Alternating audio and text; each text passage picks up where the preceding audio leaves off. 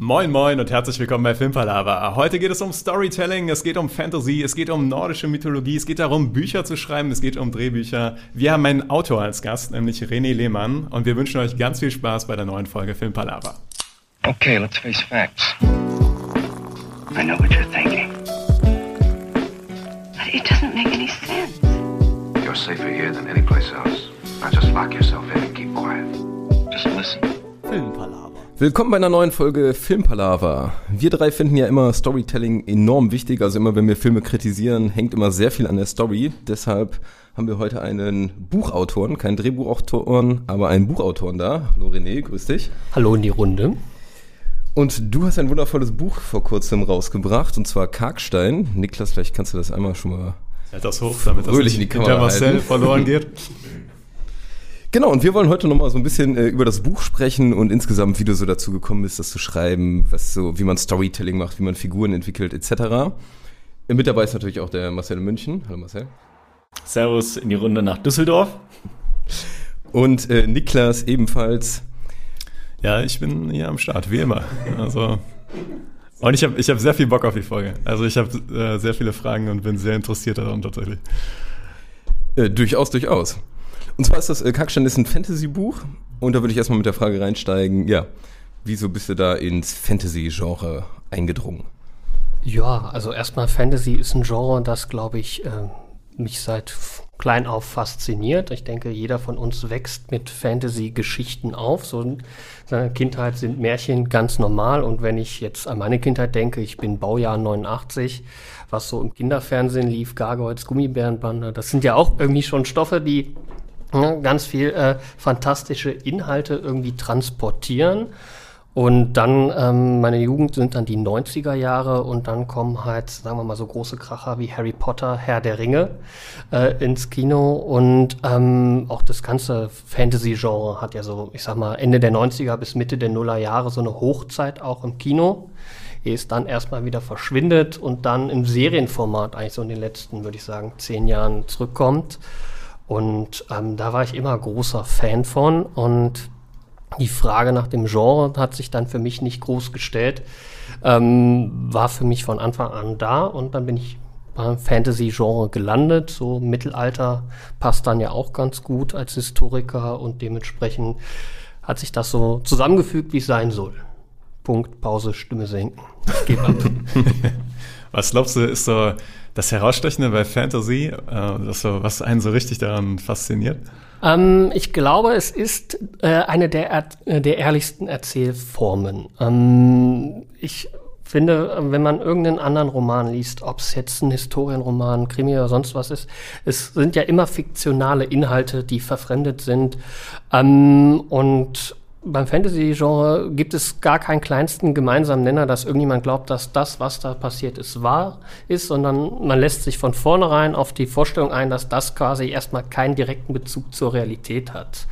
Ähm, das heißt nicht, dass nicht trotzdem Probleme, Konflikte, Figuren irgendwie Bezugspunkte zur Realität haben. Deswegen finde ich das erstmal eine sehr ehrliche Erzählform und ich denke mal, das ist relativ stark und es hat so diesen Effekt, den man vielleicht aus der Schulzeit kennt, wenn man Fabeln oder äh, ähnliches bespricht. Ne? Jede Geschichte hat natürlich auch ein Stück weit eine Moral und die steckt ja auch im Fantasy drin. Wenn wir, also bei Harry Potter beispielsweise bleiben, wissen wir, dass es keine Abhandlung über Faschismus und Nationalsozialismus, doch wer die späten Bücher und Filme gesehen hat, da lernt man schon viel über Rassismus, ähm, über Faschismus, um wie so ein System wirken kann, wie Ausgrenzung funktionieren kann.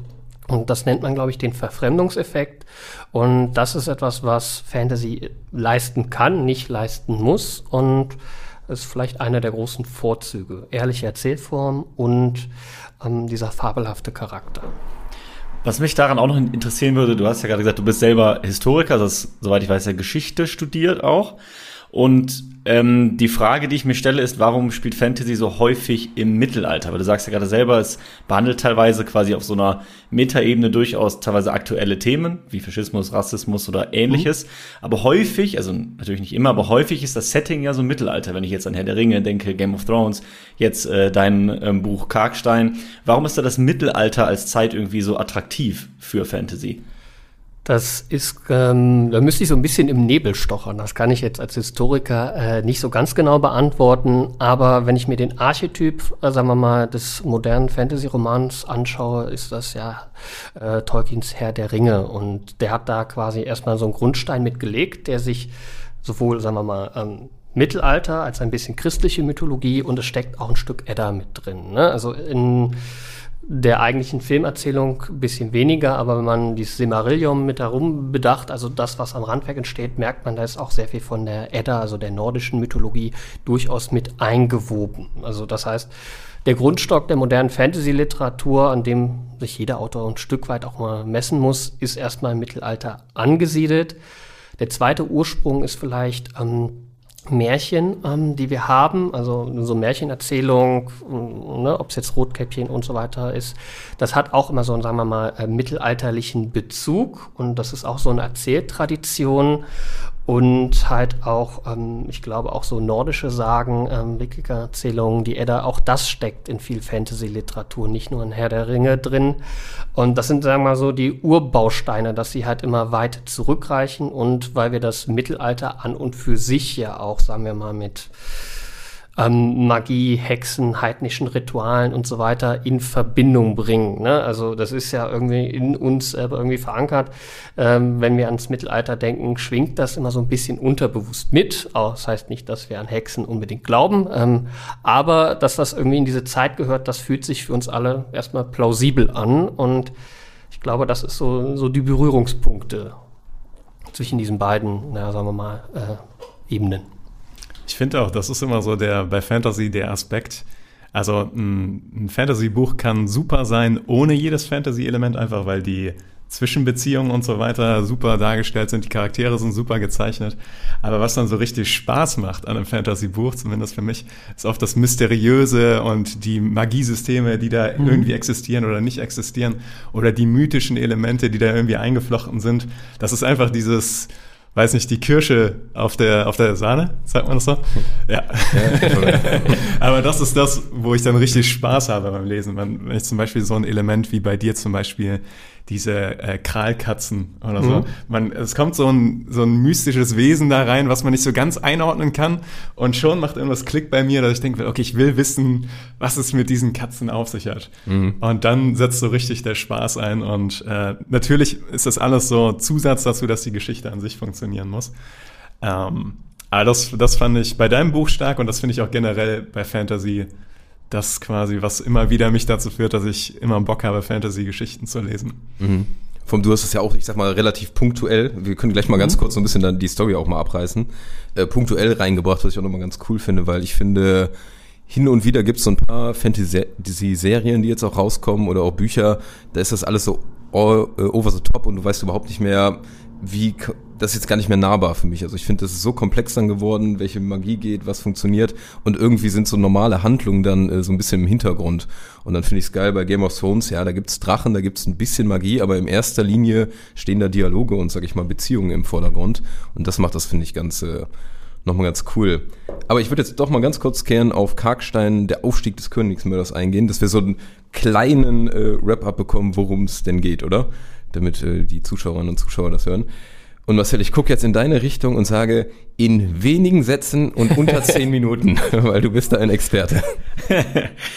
ähm, ja, also ich kann es ja mal, ich versuche es mal kurz zu fassen. Wie gesagt, es geht eben um ähm, den Aufstieg des Königsmörders, äh, Orin Schwarzmähne. Und das Interessante an dem Buch finde ich, dass im Prinzip von Anfang an ja klar ist, dass das irgendwie der Punkt ist, äh, um den es geht. Also Urin Schwarzmenes wird irgendwie zum Königsmörder.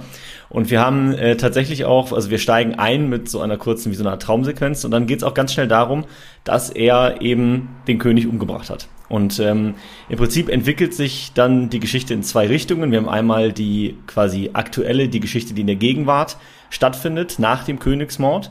Und wir haben eben die Vorgeschichte Orins, wie, wie es dazu gekommen ist weil das natürlich sehr fraglich ist, wie, ähm, also Orin wächst selber in sehr, sehr, sehr ärmlichen Verhältnissen in der Straße auf, äh, zusammen mit seinem Bruder und sie schlagen sich da mit so ein paar Kindern durch und haben da quasi ihre Geschichte und man fragt sich halt, okay, wie kommt dieser Straßenjunge überhaupt an diesen Punkt?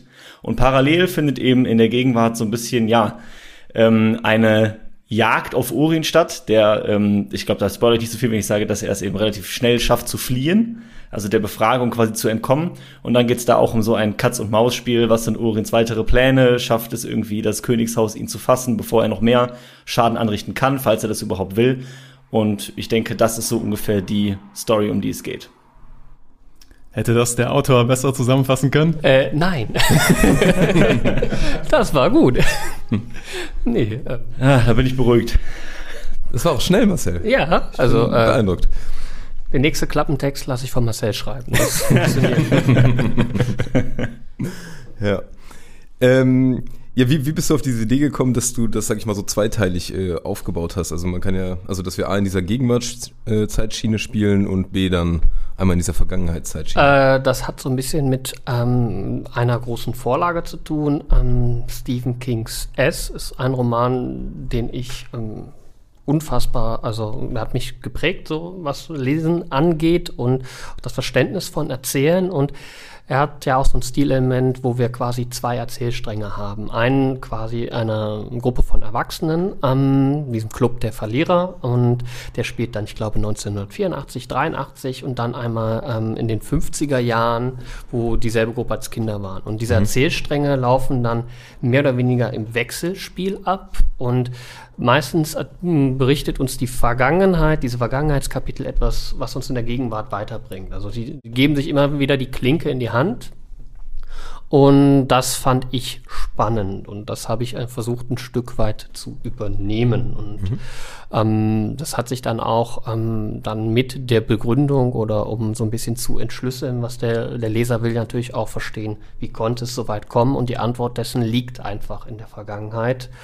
Und dann hat sich das wirklich ganz natürlich ergeben und es war am, wirklich am Anfang auch geplant, das wesentlich kleiner zu halten, diese, sagen wir mal, Lebenserzählung von Orin. Aber beim Schreiben stellte sich für mich ganz schnell heraus, dass das eigentlich ähm, von Kapitel zu Kapitel mehr Potenzial hat und dann auch erzählt werden soll. Und dann bin ich dran geblieben. Und ich glaube, es war die richtige Entscheidung. Also es hat dem Roman sehr gut getan. Das glaube ich auch, weil ich fand gerade die Geschichte um die Straßenkinder, wie die da in dem Hafen aufgewachsen sind und äh, wie die da sich zusammen durchgeschlagen haben und sowas. Ich habe mich immer gefreut, wenn die Rückblenden kamen und man mehr davon erfahren hat, wie es dazu gekommen ist. Und ich fand das auch sehr clever strukturiert. Also das hat nämlich direkt dieses, dass du an zwei Stellen wissen willst, wie es weitergeht. Du hast nicht nur eine Sache, die sich fortbewegt, sondern direkt zwei parallele Sachen, Ereignisse, wo du immer wissen willst, okay, wie geht's dir weiter, wie konnte es dazu kommen. Fand ich von der Struktur her sehr clever tatsächlich. Ist, ja nicht, ist ja nicht so selten, dass man so eine zeitversetzte Struktur hat, aber dieses ist ja fast 50-50, ne? Könnte man sagen. Ich würde sagen, am Anfang sind die Vergangenheitsblenden sogar ähm, relativ stark. Ne? Ja. Wir haben ja verschiedene Erzählperspektiven. Ne? Bei Orin haben wir hauptsächlich, wo diese Vergangenheitsblenden sind, da sind sie, überwiegen sie fast bei seinen Verfolgern, dem Königshaus und ähm, Hatir, sein Bruder, der quasi an der Jagd äh, auf seinen Bruder teilnimmt, ähm, haben wir die auch erstmal so nicht, so dass ich das am Anfang vielleicht ähm, ja die Waage hält. Ich glaube, zum hinten nach hinten raus wird es etwas weniger mit den Vergangenheitsblenden, dann übernimmt die Gegenwart. So sollte das dann auch sein.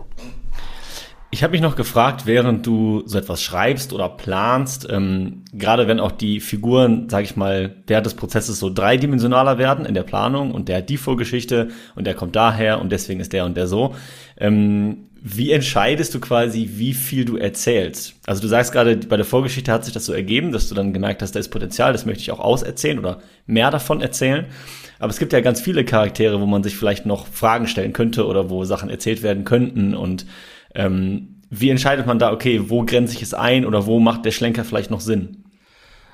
Das ist wirklich eine sehr situative Entscheidung. Ne? Ich glaube, so ein, ein Punkt, an dem ich mich versucht habe zu orientieren, ist, dass die Geschichte auch immer damit ein Stück weit voranschreitet. Ne? Es gibt Hintergrundgeschichten, ähm, die ich gerne aufgegriffen hätte äh, in diesem Roman, wo ich gemerkt habe, die sind durchaus, also in meinem Kopf sind die sehr spannend, ähm, auf Papier bestimmt auch, aber sie, sie würden jetzt der Geschichte nicht weiterhelfen. Es gibt diesen Ort Wievengrad, der mal erwähnt wird und auch ein Ereignis, das da lange zurückliegt, wo ich gemerkt habe, ich kriege das nicht untergebracht und dann wird es halt geschoben und deswegen, dass die Handlung voranschreitet, ist so ein wichtiger Punkt, ähm, auch einfach um den Leser ein Stück weit bei der Stange zu halten.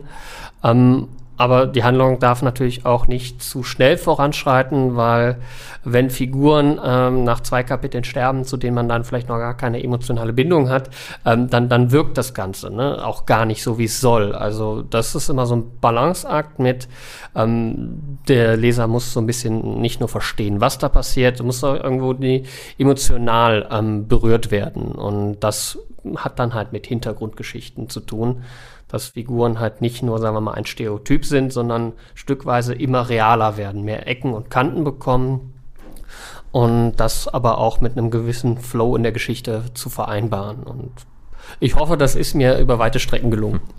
Ich wollte dafür noch kurz äh, loben, weil ich finde, das ist dir an vielen Stellen sehr gut gelungen, weil vor allen Dingen man hat natürlich diesen Hauptplot mit diesem Königsmord, aber es sind auch immer darunter wieder so andere wichtige ja, Konfliktstellen oder Szenen, wo Dinge passieren, die halt so angeteasert werden. Und man weiß halt nicht, okay, da, da passiert scheinbar noch irgendwas und dann fällt mal ein Name, wo man sich fragt, okay, warum ist der Name auf einmal so wichtig?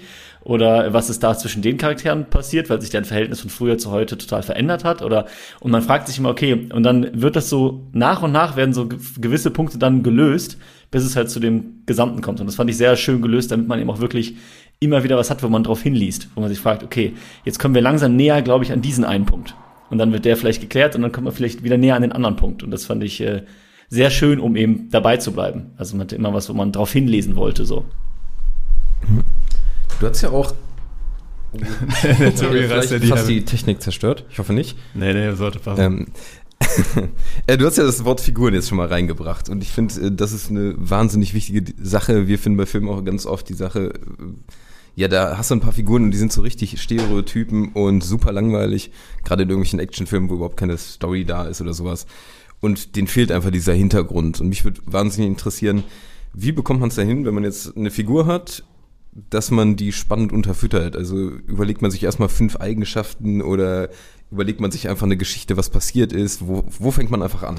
Äh, ich glaube beim Stereotyp. Also der Stereotyp äh, ist erstmal nichts Schlechtes, wenn man irgendwo reinkommt und man hat irgendwie nach drei Sätzen Kraft, das ist irgendwie der verlotterte Dieb, äh, die hochnäsige Königin, dass man erstmal ein Bild im Kopf hat. Weil ich denke, ohne jetzt irgendwie äh, jemand zu nahe zu treten, wenn wir Menschen kennenlernen, haben wir auch erstmal nach drei, vier Sätzen ein Bild von denen im Kopf und dann stecken wir die in irgendeine Schublade. Und diese Schublade erstmal zu erzeugen, ist gut für einen Wiedererkennungswert. Und dann muss man das im Laufe der Geschichte irgendwie aufbrechen, dass es halt nicht bei dieser Schublade bleibt. Das ist das, was vielleicht schlechte Erzählungen ausmacht, ähm, wo wir quasi am Ende von so einem 90-minütigen Film genauso viel über den Hauptdarsteller wissen wie danach. Der ist still und der kann gut kämpfen und gut schießen und nach 90 Minuten kann er das immer noch und mehr haben wir über den nicht gelernt. Dann ist es irgendwie schlecht erzählt und Wann man das wie macht, ist natürlich ähm, ich würde sagen, dass, äh, dafür habe ich so eine Checkliste und ähm, aber das könnte ich gar nicht so gut in Worte fassen. Und ich bin grundsätzlich wirklich auch ein analytischer Typ und ich habe das auch, ich weiß ja auch, wie ich meine Doktorarbeit geschrieben habe, aber beim Schreiben, das läuft sehr viel, sagen wir mal, unterbewusster ab und ähm, irgendwann fühlt sich das richtig an. Man schreibt auch Absätze und merkt, das fühlt sich falsch an, das würde diese Figur einfach nicht tun. Und wenn man die so ein paar Sätze auf Papier gebannt hat, dann entsteht auch ganz schnell irgendein Hintergrund zu der Figur. Und nicht jede Figur hat den Hintergrund bekommen, äh, allein aus Platzgründen, den sie vielleicht auch verdient hat. Ähm, aber das ist, weil man halt nicht nur so eine Schablone von Anfang an im Kopf hat. Das ist, das entwickelt sich ganz natürlich wirklich auch weiter. Und ähm, Konflikte sind entscheidend, um äh, Figuren irgendwo aufzuzeichnen und eine Motivation zu entwickeln. Ne? Also wir haben immer eine Handlung, Figuren jagen irgendwas hinterher und dann vielleicht auch im Kopf zu sagen, das ist die eine Checkliste, die ich erreichen muss. Warum nehmen die Figuren an dieser Handlung teil und was ist die Motivation? Die muss nicht immer ganz offensichtlich sein. Und wenn ich es dann schaffe, die irgendwie im Laufe der Erzählung zu vermitteln, dass das Motiv dahinter irgendwie ähm, ganz nahbar ist oder praktisch oder altruistisch, weil die irgendetwas hoffen zu erreichen, dann ist das schon mal ein guter Einstiegspunkt, um zu sagen, Von da aus entwickeln wir eine ganz klare Geschichte. Ne? Und das ist ja auch bei dieser Jagd auf den Königsmörder haben wir ja ungefähr, ich sage mal am Ende drei Figuren, die da eine zentrale Rolle spielen. Ne? Wir haben einerseits den Bruder, dann eine junge Gardistin und einen, sagen wir mal, frisch gebackenen Hauptmann. Und alle drei haben unterschiedliche Ausgangspunkte, warum diese Jagd für sie vielleicht ähm, von Bedeutung ist. Und das entschlüsselt sich dann im Laufe der Geschichte. Und damit macht man Figuren nach und nach irgendwie komplexer. Ich, ich habe mich gefragt beim Lesen von dem, also jetzt hast du eben schon gesagt, äh, Herr der Ringe und Game of Thrones waren für dich so große, sagen wir vielleicht nicht Einflüsse, aber einfach äh, hm. Sachen, die du magst und äh, die du konsumiert hast. Ich finde, äh, es ist interessant, weil ich finde von der Welt her in Karkstein, von der Mythologie her irgendwie fühle ich mich teilweise eher bei Herr der Ringe, weil es sehr nordisch inspiriert ist tatsächlich, was man bei Game of Thrones zwar bei den Starks und so weiter im Winterfell mhm. auch hat, aber nicht so stark. Ich finde schon, du hast da viel mit dem Mirkwald und mit Yggdrasil und äh, etc. Ähm, dafür aber von der von der Größe der Story hast du es sehr kompakt gehalten. Mhm. Und ich kann mir vorstellen, das war schwierig zu balancen, am Anfang zu überlegen, wie groß soll die Story werden von den Lokalitäten her. Kannst du euch dazu. Äh, ich glaube, das ist so eine Grundherausforderung, weil dass man, also die man beim Fantasy-Genre immer hat, und das glaubt so ein bisschen bei der Einleitung schon angesprochen worden, Handlung zwischen Welten bauen. Ne? Ich meine, es gibt wirklich äh, Romane und auch Herr der Ringe macht das ja am Anfang, wo wir endlose Seiten quasi über Anbautechniken von Hobbits, ich will nicht sagen gequält werden, aber ähm, die durchaus eine gewisse äh, Geduld erfordern. Man ist, glaube ich, das Genre, diese ersten Seiten bezeichnet man auch so als cozy Fantasy, weil eigentlich nichts passiert. Es fühlt sich alles irgendwie warm und heimelig an und irgendwie äh, ist das ganz nett zu lesen, so ein bisschen wie so ein völkerkundlicher Roman. Und das andere ist die Handlung. Und ich habe gesagt, okay, Handlung, Figuren, deren Konflikte sollen für mich im Vordergrund stehen. Und damit ist dieser Ausgangspunkt, Karkstein, so heißt die Stadt, ne, auf der das, äh, in der das Ganze spielt, dass es sich dann darum dreht. Es tauchen auch Figuren auf, die irgendwie von weiter weg kommen, von anderen Kontinenten deren Hintergrund, das ist äh, für mich dann erzählerisch wichtig, aber für mich war es wichtig, das irgendwie kompakt geschlossen zu halten, um den Leser auch nicht zu sehr zu überfordern. Also, dass sich das nach hinten raus öffnet, das ist okay. Aber erstmal muss das Verständnis für die Handlung und für die Welt so weit gegeben sein, dass der Leser halt nicht fragt, worum, was passiert hier gerade. Und das stand dann vielleicht eher im Fokus und mh, dadurch, dass ähm, um diese Kindergeschichte ging, war es ja auch relativ zentriert, dass sie an und für sich nicht rumreisen.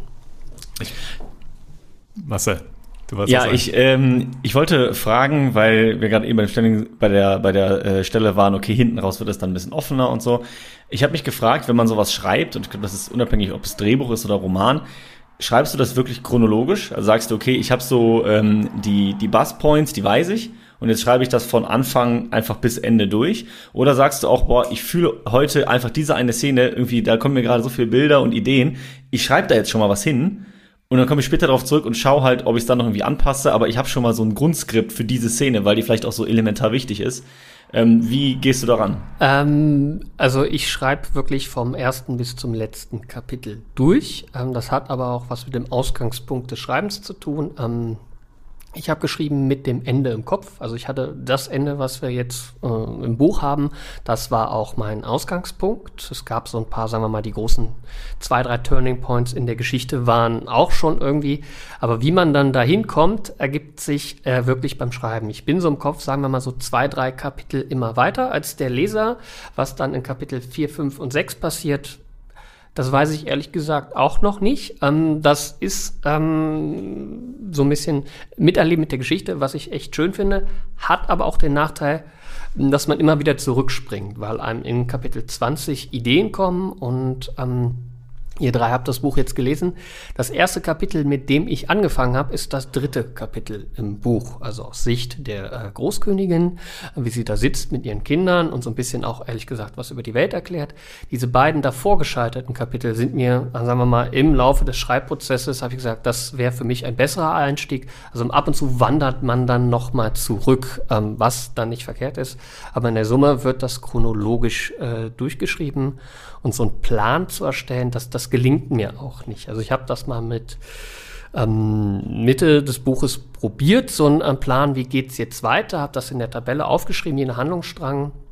Und dann habe ich weitergeschrieben und äh, wenn ich diesen Handlungsstrang und das Buch gegeneinander, das läuft völlig in unterschiedliche Richtungen. Das Ende ist dasselbe, aber dass das äh, funktioniert einfach nicht, weil auch im Dialog Figuren, ja, also ich treffe die Entscheidungen, die die Figuren treffen, aber ähm, was Bete, das man im Kopf hat, sagt, das würde eine Figur niemals so tun und sagen, weil äh, die ist so und so gestrickt, ja, die ist äh, nicht mutig, die würde jetzt nicht nach der Waffe greifen und sich den Weg rauskämpfen, sondern die kann da nichts machen, die lässt sich gefangen nehmen, Punkt. Und dann äh, muss man damit weiterarbeiten. Und das äh, ist so eine Situation, vor der man, oder vor der, nicht man, ich häufiger dann beim Schreiben stehe und stand, ähm, dass erstmal das, wie Figuren gestrickt sind, auch die Handlung bestimmt, weil ne, mhm. die treffen ja die Entscheidungen der Geschichte und ich kann sie nur, äh, sagen wir mal, dahin lenken. Das klingt so ein bisschen absurd, ja, weil ich spreche mit meinen imaginären Freunden in dem Moment. Aber ähm, das ist so, manchmal machen die mir einen Strich durch die Rechnung. Ähm, manchmal geht das auch ganz wunderbar auf und manchmal ist es sehr viel besser als das, was man sich vorher überlegt hat, wie bei den Kindern. Die sollten bloß zwei Kapitel bekommen und es sind ein bisschen mehr geworden. Mhm. Ich hätte da noch eine Anschlussfrage ja, direkt. Ja. Ähm, und zwar, wenn du das auf die Art und Weise quasi schreibst, was ich total spannend finde, ähm, machst du dir dann, abgesehen von dem Skript, noch immer Notizen im Sinne von, okay, ähm, wo kommen die her, was haben die schon erlebt? Weil es gibt ja häufiger im Buch, dass da nochmal auf Sachen rückbezogen wird, die man als Leser schon wieder vergessen hat, weil die waren dann in Kapitel 5 und wir sind jetzt in Kapitel 60. Und dann denke ich mir, ach ja, stimmt, da war ja noch diese Sache und der kommt ja da und daher. Machst du dir quasi zu jedem Charakter nochmal so wie so ein Charakter-Sheet, während du schreibst, den du dann weiter auffüllst? Äh, jein, also so die Hintergrundgeschichte habe ich immer parat. Äh, was mir manchmal äh, ähm, schwierig fällt, mir zu merken, sind die, sagen wir mal, optischen Details. Ja, waren das jetzt braune, mittellange Haare, waren das braune, kurze Haare, waren das blaue Augen, waren das grüne Augen, was ja ab und zu mal so in Beschreibung einfließt. Und ich äh, habe das Buch, sage ich mal, ähm, abgetippt, also äh, geschrieben habe ich es per Hand. Ähm, das funktioniert für mich für den kreativen Schreibfluss am besten. Dann wird es abgetippt und zwar in das Programm Papyrus Autor. Ich weiß nicht, ob das einer für euch von euch kennt. Es ist im Prinzip ein ähm, Schreibprogramm für Autoren. Ähm, das hat einerseits eine sehr, sehr gute, sagen wir mal, ähm, Darstellung von einzelnen Szenen an der Seite, dass ich schnell dahin springen kann, wo ich will. Und wenn ich eine Figur, einen Gegenstand oder irgendwas benenne, kann ich sagen, ich möchte das in eine Datenbank einsortieren und dann gibt es eine Figurendatenbank und mhm. ähm, da stehen dann quasi, dann poppt mein Sheet auf, dann steht dann ne, Größe, Alter, äh, Haarfarbe und auch so ein bisschen Background und ich habe dann angefangen peu à peu das dann da einzutragen, damit ich auch weiß, ähm, ne, wie die einzelnen Figuren dann wirklich en Detail beschaffen sind. Das ist eine wunderbare Stütze und ähm, kann ich auch noch jedem empfehlen, wobei es nicht, also es ist ein bisschen teurer als Word, aber fürs Schreiben ist das echt äh, nochmal für diese ganzen technischen Aspekte geniale Stütze. Das Schwierigste war wahrscheinlich, sich zu merken, welche Haarfarbe Oren hatte, oder? Ja. Äh, ich find, aber gerade um mal auf dieses Optische einzugehen, äh, hast du von den ganzen Figuren und den Plätzen, hast du da komplette visuelle Bilder in deinem Kopf? Die du dann irgendwie nochmal abrufst? Oder ist das alles so, man muss ja sagen, wenn man so ein Buch liest, ist das ja immer so ein bisschen Gewaber. Man nimmt das so ein bisschen unterbewusst auf, wie die Figuren jetzt aussehen. Nach und nach bildet man selber so sein eigenes Bild. Aber hast du da was im Kopf irgendwie für? Äh, bei einigen Figuren ist es ähm, relativ konkret, wirklich, ähm, dass ich sage, da habe ich sehr, sehr starre Bilder im Kopf. Bei anderen sind es, sagen wir mal, äh, so variierende. Das sind dann Figuren, die selten auftreten. Ne? Wenn mhm. das irgendwie grob schlechtige Gestalten sind, die dann irgendwie ein bisschen verwahrlost daherkommen. Also dann hat man so wechselnde Bilder. Ne? Orin war relativ konkret. Der ist einer sagen wir mal, optisch einer Videospielfigur nachempfunden. Ähm, das war für mich der erste Bezugspunkt. Welche? Ähm, ich weiß nicht, ob die irgendjemand hier kennt, ist Shiro Tagachi. Ähm, ihr könnt gerne raten, wo das herkommt. Ähm, das ist aus Guild Wars Factions, ein Spiel, das ich während meiner Jugend gespielt habe. Das ist da eine asiatisch anmutende Figur, Leibwächter des Kaisers und er verrät den Kaiser. Hintergründe sind völlig andere, aber er ist ein großer, gewachsener Leibwächter mit langen schwarzen Haaren. Interessant. Eine düstere cool. Figur, deren Hintergrundgesch- Hintergrundgeschichte nie besonders ausgearbeitet wird. Ähm, oder sagen wir mal nur sehr grob umrissen. Und ich fand diesen Ansatzpunkt irgendwie äh, immer spannend und äh, aus dem Shiro habe ich dann auch, sagen wir mal, ein Stück weit den Namen ne? umgedreht, Shiro, Urin, ähm, und ähm, das SH fällt raus, aber daraus habe ich versucht, den Namen dann zu basteln. Bei anderen Figuren, Hartier ist relativ klar, wo der Name herkommt. Ähm, Nee, also äh, mir nicht. Hartier ist, äh, achso, ja, das ähm, Hartier ist ähm, in der nordischen Mythologie, in der Edda gibt es drei Wölfe. Äh, Fenris-Wolf ist, glaube ich, der, der am bekanntesten ist.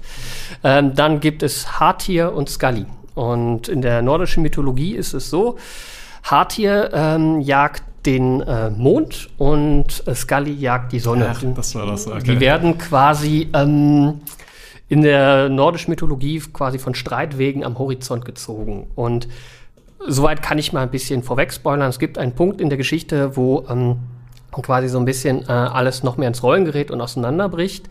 Und in der nordischen Mythologie ist es so, dass die Götterdämmerung dann eingeleitet wird, indem Hartier und Scully diese Wä Wägen einholen. Und Hartier jagt den Mond, also Luna. Und äh, der Hartier in unserem Buch hat auch einen Bezug zu einem, sagen wir mal, gewissen Mondobjekt. Und in dem Moment, wo er ähm, Luna findet oder daran kommt, äh, gerät quasi auch alles ins Wanken. Das ist so eine, sagen wir mal, Anspielung spannend, auf diese ja, nordische ja. Mythologie. Ne? Ähm, wenn man es liest, weiß man, glaube ich, welche Luna damit gemeint ist. Ähm, und das ist so der Punkt, wo quasi ähm, die Katastrophe eingeleitet wird. Und das habe ich versucht, damit einzunehmen.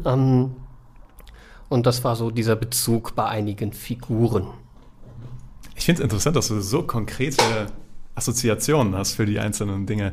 Weil häufig, also ich weiß nicht, wie es euch geht, aber ich habe mir schon viele Interviews von Autoren und sowas angeguckt, von insbesondere George R. R. Martin und Patrick Rothfuss und Brandon Sanderson. Und die drucksen immer bei den, bei den Inspirationen so ein bisschen rum. Die sagen immer so, ja, da habe ich irgendwann mal vielleicht irgendwas äh, so halb peripher mitbekommen oder sowas, aber ich weiß nie, wo das so genau herkommt. Aber ich finde interessant, dass du es so genau festmachen Äh, das ist jetzt so ein Extrembeispiel, ne? aber so bei bestimmten ähm, Namen ist da schon, sagen wir mal, ein sehr, sehr konkreter Bezug da und so ein bisschen eine Umwidmung und ähm, äh, das ist dann schon gegeben. Ne? Ja, also ich, ich, ich- ich finde es einfach faszinierend, dass äh, zum einen halt du diesen, diesen, diesen ähm, nordischen Einfluss, den du hast mit dem, wie du gerade gesagt hast, mit Hatir und Scully und so weiter, den merkt man ja an mehreren Stellen. Hast du davon abgesehen auch noch andere Mythologien mit einfließen lassen? Weil es wäre mir nicht so aufgefallen tatsächlich. Weil diese Geschichte, sagen wir mal, maßgeblich äh, an einem Ort spielt und der quasi auch äh, ne, der äh, nördliche Kontinent ist, der von dieser Mythologie inspiriert ist, eher weniger. Es gibt ja noch drei, äh, sagen wir mal, drei andere Königreiche, die erwähnt Ja. werden und die so ein bisschen ähm, auch dann anders angehaucht sind. Ne? Wir haben ein Reich, das heißt Toulon, das so ein bisschen an dieses mittelalterliche, absolutistische Frankreich ähm, angelehnt ist, wo eine Revolutionsbewegung irgendwie im Gange ist. Da ist, glaube ich, Frankreich Revolution ist auch so jedem klar, wo man da so ein bisschen die Reise hingeht. Und dann haben wir ähm, so einen südlichen Kontinent mit Navarra und Saragas, wo wir dann so ein bisschen, ähm, sagen wir mal, ne, äh, in das spanische Mittelalter reingehen. Da Konquistadoren, ähm, auch so ein bisschen römisches Reich, die aber erstmal nur für einzelne Figuren äh, als Hintergrund ähm, von Ja. Bedeutung sind, ähm, die die Haupthandlung nicht tragen, aber eher so einen gewissen Flavor transportieren, ähm, den man auch geflissentlich überlesen kann. Ähm, aber wenn man ihn aufnimmt, ist das vielleicht so ein kleiner Zugewinn, ja, wie jetzt mit dieser Hartier und Luna-Geschichte. Äh, wer es kennt, wird sagen, ah, das ist vielleicht so eine Fabel uminterpretiert, das ist ganz nett, so ein, so, so, ne, so ein Gimmick äh, für den, der es kennt. Ähm, das sind da drin, aber erstmal steht dieser nordische Einfluss da im Vordergrund.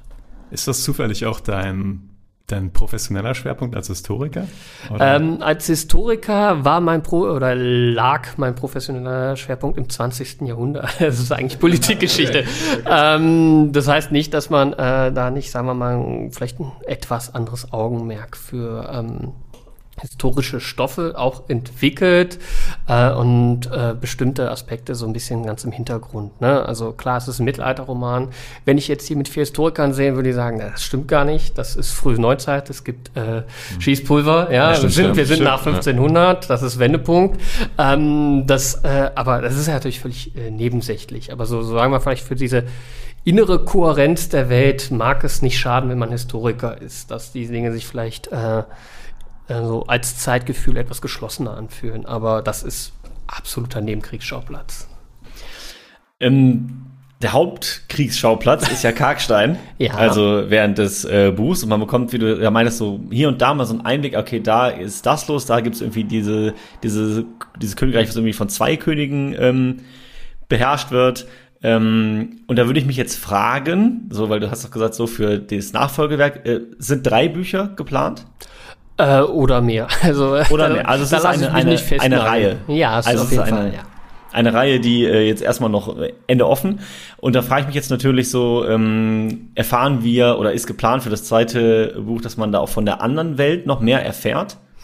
Äh, beim zweiten Buch wird es so sein, ich kann sagen, ich bin relativ weit im zweiten Buch, ähm, dass wir natürlich auch Karkstein verlassen werden. Ähm, die, wir bleiben aber im selben Kontinent größtenteils, also äh, was heißt größtenteils? Wir bleiben im selben Kontinent ähm, und lernen ein bisschen mehr über das Umland, über den Mirkwald kennen und der ja auch, sage ich mal, ohne zu viel wegzunehmen, für diese Hintergrundgeschichte dieser Welt keine unerhebliche Rolle spielt. Und äh, dahin wird es dann auch äh, gehen. Und ähm, das heißt, da wird der Bogen etwas weiter gefasst, was natürlich auch zum Genre irgendwie gehört, wenn man einmal so ein Grundkonzept etabliert hat, dass man sich dann so ein bisschen auch weiter verflechtet und weiter zieht. Es werden ähm, Figuren aus dem ersten Teil äh, aufgegriffen werden und wir werden ihre Sicht, also aus ihrer Perspektive erzählt bekommen. Ähm, die jetzt quasi nur Nebendarsteller waren.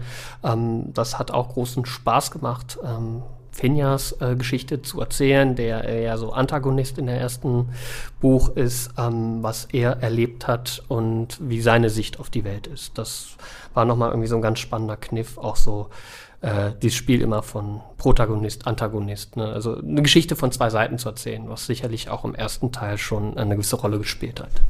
Aber das heißt, du bleibst bei den weiteren Büchern, sag ich mal, in dieser Erzählperspektive, Jetztzeit, Vergangenheitsfahrt mit äh, vielen Ähm, Rückblenden? Die spielen im zweiten Teil auch noch eine ähm, große Rolle, ja. Ähm, wir werden die dann auch sehen, ähm, noch mal ein Stück weit. Es wird nicht mehr ganz so weit zurückgehen, aber bei einigen Figuren erleben wir auch noch mal ein bisschen Vergangenheit. Es geht nicht darum, dieselbe Geschichte nochmal zu erzählen, zu sagen, was ist während Owens Kindheit äh, da passiert, wie hat das jetzt meinetwegen Hart hier erlebt oder so. Ähm, das wird äh, nicht sein, sondern andere Figuren, um das so ein bisschen ähm, auch voranzutreiben. Ne? Wie gesagt, die Vergangenheitsblenden sind immer dazu gedacht, auch die Handlung äh, zu verfestigen und voranzutreiben. Den, das will ich nicht aufweichen. Also ich weiß nicht, ob ihr die Bücher von Peter Brad gelesen habt. Ähm, äh, die haben immer irgendwas mit des Windes äh, im Titel und da ist das erste Buch auch über ganz viel äh, Lebensgeschichte des einen ähm, der Hauptfigur und das zweite Buch zeigt quasi einen seiner Gegenspieler und besten Freunde äh, und zeigt dieselben Ereignisse nochmal aus seiner Geschichte quasi, was au- sicherlich auch ganz spannend ist.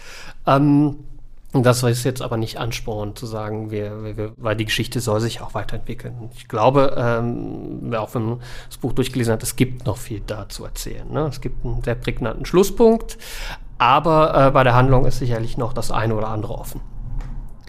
Was findest du ist das Schwierigste am Storytelling oder am Schreiben an sich oder am, bei dem so eine Geschichte zu entwickeln? Das kann ich gar nicht. Also das Thema Schreibblockade ähm, hatte ich so zum Glück noch nicht. Es gibt aber manchmal Szenen, ähm, die sind Arbeit. Ne? Also manchmal ist man in diesem Fluss und dann schreibt sich das von alleine.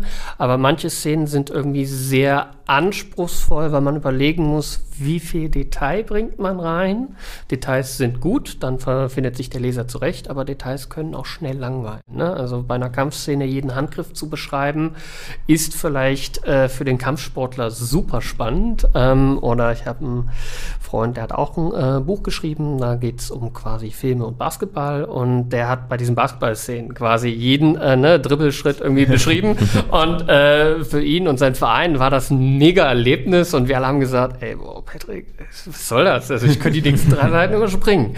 Und da ähm, muss man, glaube ich, immer so ein bisschen ähm, so diese Balance zu finden mit, das liest sich jetzt auch gut und ich habe ja so eine Innensicht, wie ich diese Geschichte erlebe das zu schaffen, dass das, der Leser, in diesem Fall seid es jetzt ihr drei, dass das bei euch auch ankommt. Ne? Ich habe einen Zugang zur Geschichte und ich möchte, dass euer Zugang zu dieser Erzählung möglichst nah ist an dem, den ich habe. Und mhm. äh, da nicht so viele Übertragungsfehler einzubauen. Und das ob das gelungen ist, keine Ahnung, ehrlich gesagt. Ähm, das könnt nur ihr mir sagen, die mir sagt, wie ihr diese Geschichte verstanden habt.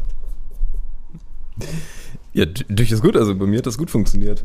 Äh, also was ich auf jeden Fall auch nochmal, äh, um das mal lobenswert rauszubringen, du hast eben erzählt, dass du, äh, wenn du Figuren hast, dass du immer überlegst, was die Motivation und wieso handeln die dann so. Und das ist mir jetzt irgendwie erst klar geworden, wo du es eben erzählt hast, wie du das angehst, weil es wirkt nicht so richtig konstruiert in diesem Buch, was ich ganz angenehm finde. Hin und wieder hast du, auch um wieder mal zum Film dazu kommen, hast du so Geschichten und du weißt, ja, okay, die haben das jetzt irgendwie so zusammengepackt, damit diese Szene entstehen kann, aber es macht eigentlich wenig Sinn. Und wenn man das aus dieser Figurensicht macht, finde ich das sehr viel ja, nahbarer, auch wenn das echt nur unterbewusst ist. Obwohl ich mir da eine Rückfrage stelle. Ähm, du hast mehrere Figuren und es gibt ja oft das Problem, die eine Figur weiß diese Dinge und die andere Figur weiß diese Dinge.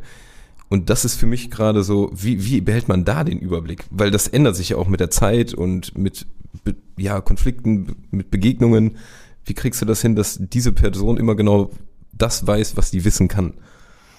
Äh, das eine ist so ein bisschen die Textstruktur. Ich habe es ähm, eben schon mal über das Rechtschreibprogramm gesagt. Das heißt, ich habe nicht nur ein Kapitel. Ähm, das ist so, ich versuche das immer so bei 2.000 bis 3.000 Wörtern zu halten. Das ist so eine angenehme Länge zum Lesen, die hinten, die letzten Kapitel, wo es dann quasi der große Showdown ist, die sind natürlich etwas länger. Ähm, und diese Kapitel sind wirklich in einzelne Szenen unterteilt. Das heißt dann irgendwie wirklich Szene 1, Hartier sitzt an der Bar, so, und dann ist die Szene, die in der Bar steht, und dann die nächste Szene ist irgendwie, Hartier reist hoch zur Burg. Und ähm, mhm. äh, wenn ich das dann irgendwie aufklappe in meinem Organizer, ist das schon mal erstmal ein guter äh, Anhaltspunkt, wenn ich mal den Überblick verlieren sollte, ähm, was aber ehrlich gesagt relativ selten passiert ist. Also äh, wenn ich jetzt vorher irgendwie äh, als Historiker gearbeitet habe oder Doktorarbeit, ist mir das schneller mal passiert, hm. obwohl ich deutlich mehr Notizen hatte. Aber es ist vielleicht weil ähm, das Schreiben, sagen wir mal, sehr viel tiefer geht. So, es ist ein hm. sehr persönlicher Prozess und das ist so ein bisschen ähm, was glaube ich jeder von uns kennt, wenn er mal so einen irren Tagtraum hatte, wo mal gerade zum Mond gereist ist oder Präsident war oder sonst was. So, so, so, so völlige Schnapsideen, die mal so in der Langweile kommen und in meinem Kopf baut, baut man das gerade so ganz plausibel so zurecht. Ne? Das kennt glaube ich jeder von uns mal ab und an, was man dann ist, ähm, was fernab vielleicht des eigenen Lebens ist. Man ist immer noch man selbst, aber man hat gerade keine Ahnung, das kohlenhydratarme Heilmittel gegen die Kinderlähmung erfunden oder sonst was, was irgendwie total schön ist. Ähm, und wenn man an diesem Tagtraum fest feststellt, festhält und den immer weiter strickt, so ist Schreiben, zumindest für mich. Und dann baut man den peu à peu weiter und dadurch, dass ich halt auch chronologisch schreibe, ist es vielleicht auch einfacher, als mhm. wenn ich in, äh, hin und her springe. Ähm, relativ klar, ähm, für mich zumindest, welche Figur weiß was. Also es ist mir beim Schreiben erstmal nicht aufgefallen, dass ich da irgendwie so Wissensfehler eingebaut habe, dass der eine Figur das nicht wissen darf. Ähm, ist mir auch von den, sagen wir mal, Probelesern bisher noch nicht gespiegelt worden. Ich hoffe, es ist auch einfach nicht drin. Ja? Ähm, wie lange ist denn bei dir so ein Schreibprozess? Also jetzt nicht von, sag ich mal, wo du die erste Idee hast, sondern wirklich, wenn du anfängst zu schreiben, bis zu dem Punkt, wo du sagst, ich habe jetzt das erste fertige Skript, auch wenn das dann nochmal überarbeitet wird, aber so vom Anfang bis zum, okay, jetzt habe ich hier ein, fertig, also ein fertiges Buch, was vielleicht noch äh, überarbeitet werden muss, aber an sich habe ich mal äh, eine geschlossene Geschichte. Und wie oft hast du es überarbeitet noch? Äh, genau, also ähm, Schreibprozess ist natürlich, äh, ich bin kein Vollzeitautor, ähm, das ist, ähm, also ich bin noch kein Vollzeitautor. ähm, dementsprechend äh, muss das natürlich äh, hinter Arbeit, hinter Studium, hinter der Doktorarbeit musste das dann immer mal wieder zurückstehen. Ähm, das hat dann, ich sag mal, von Schreiben bis äh, so, ich würde sagen, zweieinhalb Jahre gedauert. So. Ähm, mit der Überarbeitung, ich würde sagen, so drei Überarbeitungsgänge stecken drin. Einer für mich, ähm, wo ich das erste Mal dann nochmal durchgehe. Mhm. Dann Probeleserin Nummer eins ist dann meine Frau, ähm, die sehr kritisch ist. Ähm, dann wird es nochmal überarbeitet und dann wird es, oder ist es an den erweiterten, sagen wir mal, an den Freundeskreis gegeben worden, nochmal an meine Familie und die haben dann auch nochmal ein paar Anmerkungen gemacht und diese drei Schritte sind dann eigentlich ganz gut. Das sind so drei große Überarbeitungsschritte, die dann zwischendurch auch schon mal ähm, stattfinden. Das Buch selber ist ja in drei Teile gegliedert. Das zweite wird vier Teile haben. Ne? Ist also dementsprechend noch ein Ticken länger. Und äh, so, da habe ich nach der Hälfte des Buches mal so einen äh, Überarbeitungslesedurchlauf für mich gestartet, um zu gucken, ob ich auf der richtigen Fährte bin. Mich, mich würde da gerade noch als Nachfrage interessiert, von deiner ersten Rohfassung, die du hattest, bis zu dem Buch jetzt, sind das enorme Unterschiede? Also sind da mal so Kleinigkeiten, Rechtschreibfehler, natürlich sowas, aber oder sind da auch wirklich so komplette Handlungsstränge, die du abgesägt hast, umgeändert hast? Ähm, hier und da sind, sagen wir, bestimmte dramatische ähm, Verkettungen noch hinzugekommen, auf die mich auch ein, zwei Probeleser aufmerksam gemacht haben. Und äh, ähm, es sind dann in der Summe aber eher Szenen hinzugekommen als ganze Kapitel. Die stärksten Eingriffe sind sicherlich durch den, ähm, durch meine Frau dann noch hinzugekommen, wo dann ich glaube, da sind schon mal noch so zwei, drei Kapitel hinzugewandert mhm. und ähm, hier und da weggekürzt. Also das ist schon einigermaßen nah an der Rohfassung dran, wobei ne, Überarbeitung findet dadurch, dass man ja immer mal wieder während des Schreibens zurückgeht, weil einem eine Idee in Kapitel 30 gekommen ist, die für Kapitel 7 echt schön wäre, gewesen wäre, ähm, dann hat man ja nochmal so einen Glättungseffekt. Und ähm, der zwar, äh, vielleicht den allerersten Überarbeitungsschritt, äh, den ich so ein bisschen jetzt übergangen habe, dadurch, dass ich ja per Hand vorschreibe, weil das für mich einfach am besten funktioniert und dann übertrage. Dieses Übertragen äh, findet dann so stoßweise statt. Ja? Das mhm. heißt, ich habe dann irgendwie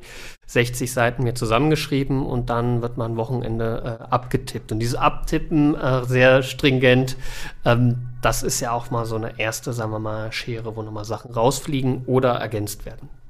Ich frage mich, wenn du auf Papier schreibst, was ich faszinierend finde tatsächlich, ist das nicht unglaublich frustrierend, dass wenn du dann irgendwie einen Absatz schreibst und dann fängst du den nächsten an und dann gehst du wieder zurück und denkst, nee, das war, muss ich anders machen, streichst nochmal alles durch, schreibst den Absatz nochmal neu. Also ich bin mir ziemlich sicher, dass diese Notizen niemand anders außer äh, äh, wirklich lesen könnte. Das ist, das, das stimmt schon und ähm, führt auch dazu, ich habe äh, alles ausprobiert, was es gibt, so an Sprachdiktierung, Texterkennung, so gibt ja Handschriftenerkennung, ja. die sind alle glorreich gescheitert an, an diesen Notizen.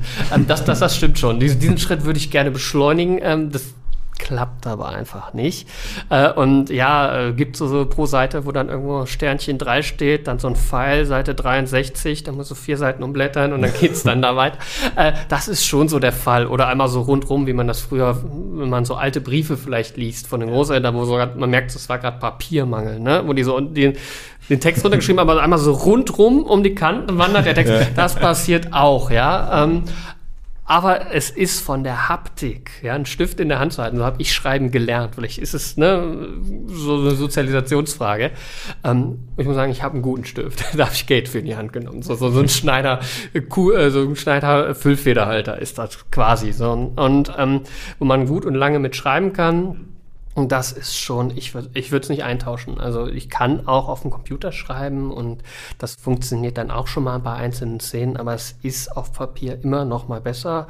Und der zweite Vorteil, ähm, Zettel und Stift, ja, ganz einfach gesagt, hat man ja auch äh, immer greifbar. Also wenn einem gerade mhm. wirklich mal eine Idee kommt, ähm, ich muss nicht erst irgendeinen Rechner hochfahren, mein Rechtschreibprogramm starten, ich muss es dann nicht abspeichern.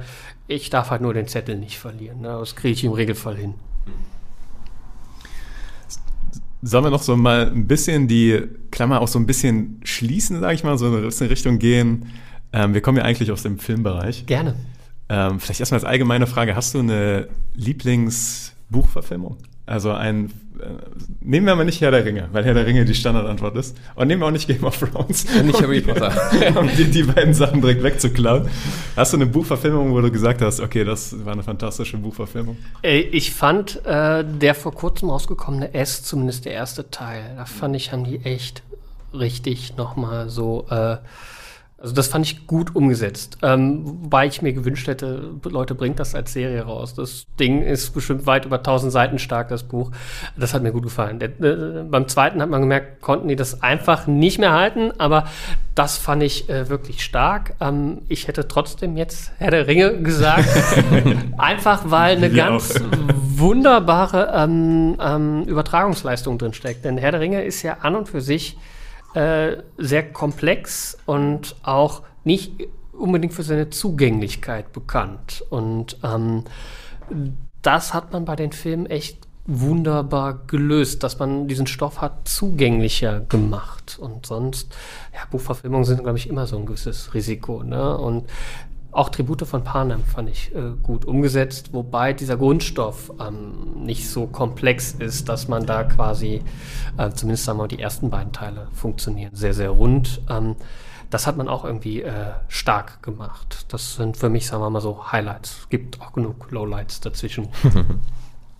Ähm, ich weiß jetzt nicht, inwiefern du dich mit äh, Schauspielern und Schauspielernamen äh, auskennst, aber mich würde natürlich mal interessieren, jetzt mal gesponnen, Karkstein würde irgendwann selber als adaptiertes Drehbuch irgendwie verfilmt werden. Hättest du einen Schauspieler als Hauptcharakter Orin Schwarzmähne im Kopf? Absolut äh, gar nicht so. ja, äh, weil er ja, wie gesagt, äh, dadurch, dass er ja ursprünglich mal, sagen wir mal, der Optik einer Videospielfigur, äh, sagen wir mal, entliehen ist, fällt es sehr viel schwieriger, ihn so quasi, äh, ist eine Figur, wo es am schwersten fällt, ihn vielleicht ins echte Leben zu übertragen. So und ähm, deswegen, da habe ich mir noch so gar keine Gedanken äh, gemacht. Sind wir auch, glaube ich, noch relativ weit von weg. Aber Aber habt ihr beide eine Idee? Also, Ich müsste mir dieses Bild jetzt mal angucken von dem. Also ich weiß nicht, wie diese, wie die Figur aussieht. Aber dann würde ich gern äh, ja, du nachdenken. kannst ja von deinem eigenen, eigenen Bild ausgehen, also von deiner eigenen Sicht auf den. Nee, spontan nicht. Tatsächlich fällt es mir auch schwer. Also ich könnte jetzt nicht direkt, direkt sagen, wen ich damit verbinden würde. Marcel ist auch am. Ich, ich muss auch grübeln, weil ich denke mir auch, okay, durch das, was er so in seiner Kindheit erlebt und so, ist er ja schon auch, würde ich sagen, auch mit der Ausbildung alles schon kräftig. Aber jetzt auch nicht so ein Jason Momoa, sondern schon da so dazwischen. Aber jetzt so auch mit so dieser Schwarzmähne. Ja, ich denke auch die ganze Zeit an die Haare, aber das ist halt das. ja, dieses- ja, das was limitiert so einen vielleicht auch so ein bisschen im Gedankengang. Ja. Kann man einfach eine Perücke an sich nehmen, aber ja. wenn man möchte, ja. Äh, aber äh, auch wenn das nur gesponnen ist, ähm, Karkstein als Film oder als Serie? Ähm, ich würde sagen, da ja mehr geplant ist als Serie, warum nicht? Also Warum nicht? Serie, also Fantasy und Serie, ich glaube, das haben wir spätestens seit ähm, Game of Thrones gelernt. Das äh, tut dem Genre, also nicht, ne, nichts gegen große Fantasy-Verfilmungen. Das macht riesig Spaß. Aber seitdem man, sagen wir mal, Special Effects in Serien immer greifbarer werden, merkt man, dass man so komplexen Stoffen eigentlich in Serien besser gerecht werden kann.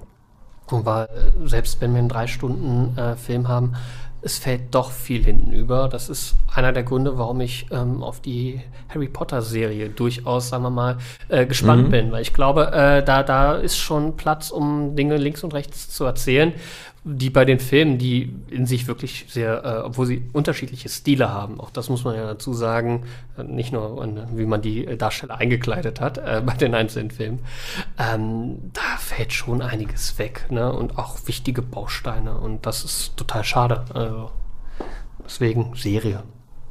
Punkt. Und wenn du äh, die Oscars all allgemein verfolgst, falls du das tust, äh, findest du das dann spannender zu wissen, was ist das beste Drehbuch, das beste adaptier äh, adaptierte Drehbuch oder gehst du, wie sag ich mal so, die meisten eher nach bester Film, Schauspielerin, Schauspieler? Die Oscars sind, äh, ich verfolge die nicht besonders aktiv. Ähm, fürs Drehbuch, ich habe noch nie ein Drehbuch gelesen. Ich weiß, eine Seite über Filmdrehbücher äh, als eine Seite ungefähr eine Filmminute äh, entsprechen soll. Das ist, glaube ich, äh, das Einzige und natürlich, dass die szenischen Beschreibungen sich dementsprechend äh, arg im Hintergrund zu halten haben.